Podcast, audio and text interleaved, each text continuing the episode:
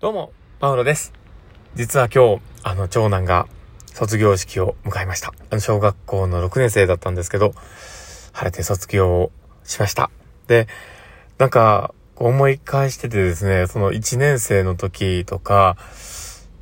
なんかすごいこういろんなことを思い返しながらね、こう1年生、2年生、3年生とこういろいろ過ごしてきて、で、今の姿をこう見た時に、すっごく大きくなったなって思うんですよ。で、ただでも、その6年間ってめっちゃあっという間やったなって思って、多分その時々ってすっごい一生懸命だったんだろうし、なんか、やれることを一生懸命やってたんだと思うんですけど、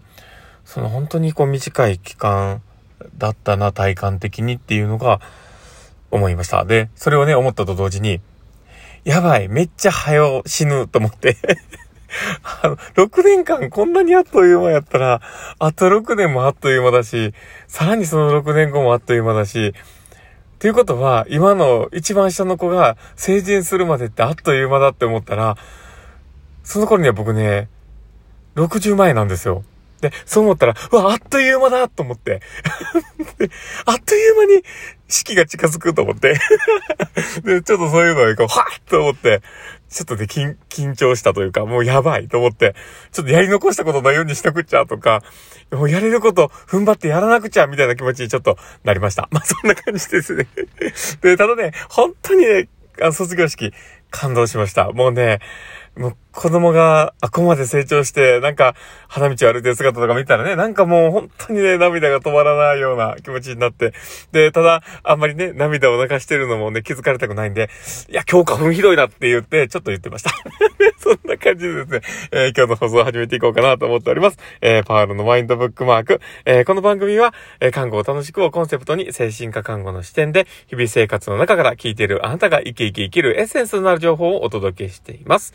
はい。ということで、えー、今日も収録を始めております。皆さんどうお過ごしでしょうか？えー、今日はですね、まあ、どんな話をしようかなと思っていたんですけど、今日はあの、コストや経費を考えない人は、やばいよねっていう話をしようと思いました。で、いうのも、今日その卒業式参加して、で、まあ、あとはもうずっとオフだったんですけど、ただでもその卒業式だった時になんかこう、その、うちのね、その長男が入学した頃だったりとか、保育園行ってた時のことをちょっと思い出した時に、僕まだ、あの、前の職場に働いてたんですね。で、その時のことをこうね、すごい思い返してたんです。で、その時に、こう、ある出来事をちょっと思い出して ね、あのー、夜勤の時に、こう、なんかその一週間使うものとかの、なんか、備品をね、こう調達するというかね、こう発注するような日があってですね。で、それをやっってた時に、で、それを提出しに行って、最後、もうそのまま、あの、もう勤怠も来ても帰るみたいな感じやったんですよ。で、だからそれをやって、した時に、持ってった時に、めっちゃ、関西の、今でも覚えてますけど、その、名前出せないですけどね、その女の人にめっちゃ言われたんですね。で、その時めっちゃ怒られたんですよ。で、それは何を怒られたかって、あの、僕は間違ってたんですけど、あの、ね、発注した、あの、シリンジがですね、シリンジってあの注射器ですね。注射器のやつ、あの、プラスチックの注射器で、こう、パリパリってめくって使うやつで、あれが、あの、ディスポの注射器の、なんていうかね、あの、5ミリを頼んでたのが、50ミリを、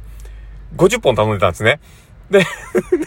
あの、あの、ご想像してもらったらいいと思うんですけど、精神科の急性期だろうと、50ミリの、その、ディスポの注射器50ミリ、25ミリだったら忘れたけど、あの、でっ一番でっかいやつの、それをね、発注してたんですね。で、それを50本も発注してたら、絶対使わないんですよ。で、で、ただでも、まあ、考えようによってはね、もう置いとき腐るもんじゃないし、使えるやとかっていうことを思うかもしれないですけど、そういうミスをしてめっちゃ怒られたなっていうのをちょっと思ってて、で、ただそれをね、今思い返したら、当たり前なんですよね。で、僕が今当たり前って思ってるのは、多分今の職場に来て、いろんなことを学んだからだと思うんです。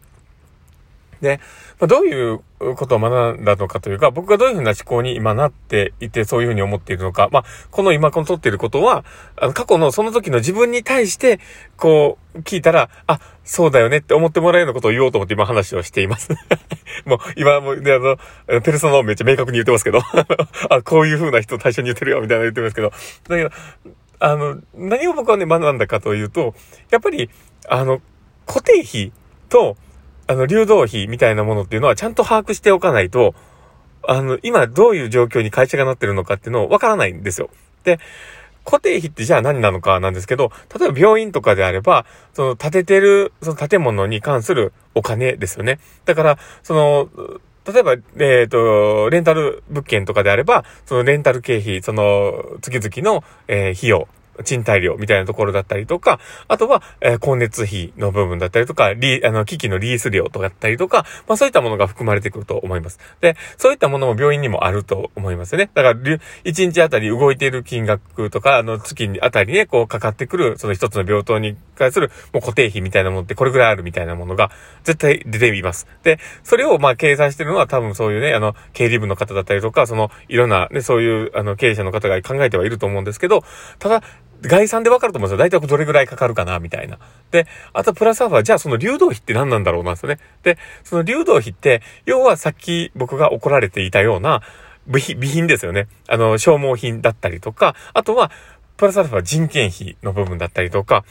もっともっといろんなものもあると思います。えー、例えば、あの、紙媒体でね、僕ら記録書いてたから、その、紙のお金だったりとか、えー、あとは、そのね、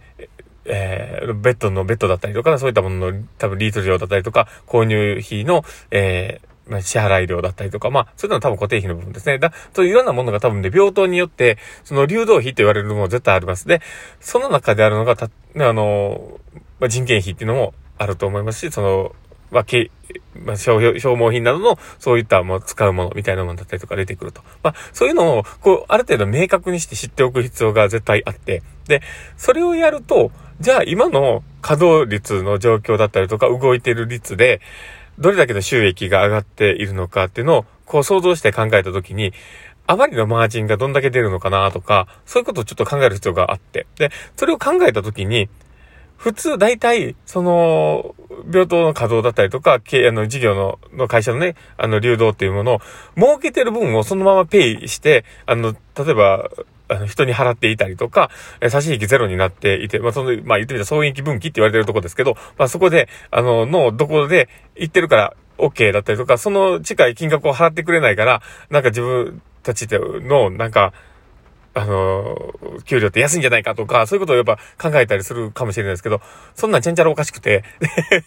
要は、だって結局はね、その事業を回していく中では、ランニングコストっていうところと、えー投資として考えていくような備蓄している部分っていうのは確実にないとおかしいんですよ。じゃなかったら、例えば事業がうまくいかなかったりとか、少し停滞期が入った時に、回していくため、その、例えば人を留めておいたりとか、今の事業をしているスペースを留めておいたりとか、するための固定費がちゃんと支払わなければ、維持できないわけですよ。でもそれをペイアウトした時点で、もう事業は成り立たなくなって、あの、倒産という形になるわけですし、で、例えば、それを、まあ、越した分を、えー、まあ、その都度その都度銀行に借りに行ってたら、銀行この企業でやばいなと思われるわけですよ。どんな、どんな回し方してんね企業みたいなね。で、そういうことを考えたときに、いかにその、自分たちが何にどれぐらいかかってて、どういったものが、あの、そういうね、流動費としてあって、で、今の、その、収益のパーセンテージ的にいくらで回してんだろうみたいなことが把握できないと、多分怖い。で、で、それを過去の自分は全然把握しなかったから、そういう簡単なミスをするわけですよ。だから、例えばそういうね、ディスポのその50ミリの、あの、シリンジを頼み過ぎていたとしても、で、それで使えるじゃんとかって置いてたとしても、その月に支払いをしなければいけない分は跳ね上がってるわけですよ。で、じゃあ、それがね、トントンぐらいの感じで言ってた、あの、そのね、会社だった場合、そこが、もしかしたらそのちょっとのはみ出しで、ペイアウトしてる可能性があるわけですよね。で、ちゃんとその辺をね、把握して考えておかないと。で、ただでもそれを自分が理解していたら、この企業は安全牌なのか。で、これをこのまま継続していくと、あの、ちょっと収益が悪くなっても持ちこたえられる企業かどうかっていうのも分かってくるし、で、逆にそこを、あの、この苦難を乗り越えるために、そこを、フェイアウト覚悟とかで、ちょっとこう、な、なんとか、なんとかこうね、あの、新しいことにチャレンジして新規開拓をしようとしているのか、まあそういったところまで、企業の流れ方を見て取れると思うんですよ。だからそういうような力って、看護師って、磨かないんですよ。てか磨けないんですね。だから言ってみたら、その病棟で働いていたら、看護をすることで手一杯になってきて、で、5年目とかになってきた時に、看護は回せるけど、チームは回せるけど、だけど、あの、会社全体のことを把握していないけど、分かった気になっちゃってる人って山ほどいるわけですよ。ごめんなさい、口が悪くて。だけどそういう人がやっぱ多くなってくると、で、その、やっぱ企業、一つのね、企業に属する、あの、社会人だったりとか、企業人だったりする人としてね、こう考えたときに、やっぱり、あの、一致団結をしようとか、あの、これからの方向性としてこうですっていうのを一番上の人が言ったときに、あ、だからこういうことだったのか、だからそういう風にやっていくんだね、分かったって言って、後をついていこうっていうのがなかなかできないわけですよ。不平不満が出ちゃうから。だから、やっぱりちゃんと固定費だったりとか流動費みたいなものを把握していく必要があるんかなって思います。なので、まあできればね、その今の勤めている場所のそういったものがいくらかかっているのか。まあそれをね、ちょっと把握した方が僕はいいのかなと思ってたりしてます。それがね、まず第一歩なのかなと思ったりするので、ぜひ参考にしてみてください。特にね、看護師ってね、なかなかそういうことね、把握しないんですよ。で、だってね、あの、例えば MRI だったりとか、ああいうね、レントゲンの機械とか、ものすごい高いですからね。そういったものがいくらかかってたりするのかとか、それがもしかしてリースで使ってたらどれくらいかかってるのかとか、絶対知らないし。で、で、人件費でどれぐらいトータルでかかってるのか絶対わかんないですからね。だからそういうものをやっぱ把握するような癖づけをしていくと、すごく生きやすくなるかもなって思ったりします。まあそんなこんな感じで、えー、今日の放送は終わろうかなと思っております。この放送を聞いたあなたがですね、明日も好きな一日になりますようにっていうところで、ではまたと終わろうとしたんですけど、ごめんなさい。あの、すいません。あの、ぜひ、でき、できればね、あの、リアクション残していただけたら嬉しいです。あと、あの、フォローもいただけたら嬉しいです。すいません。なんか、あの、励みになるので、よろしくお願いします。ということで、ではまた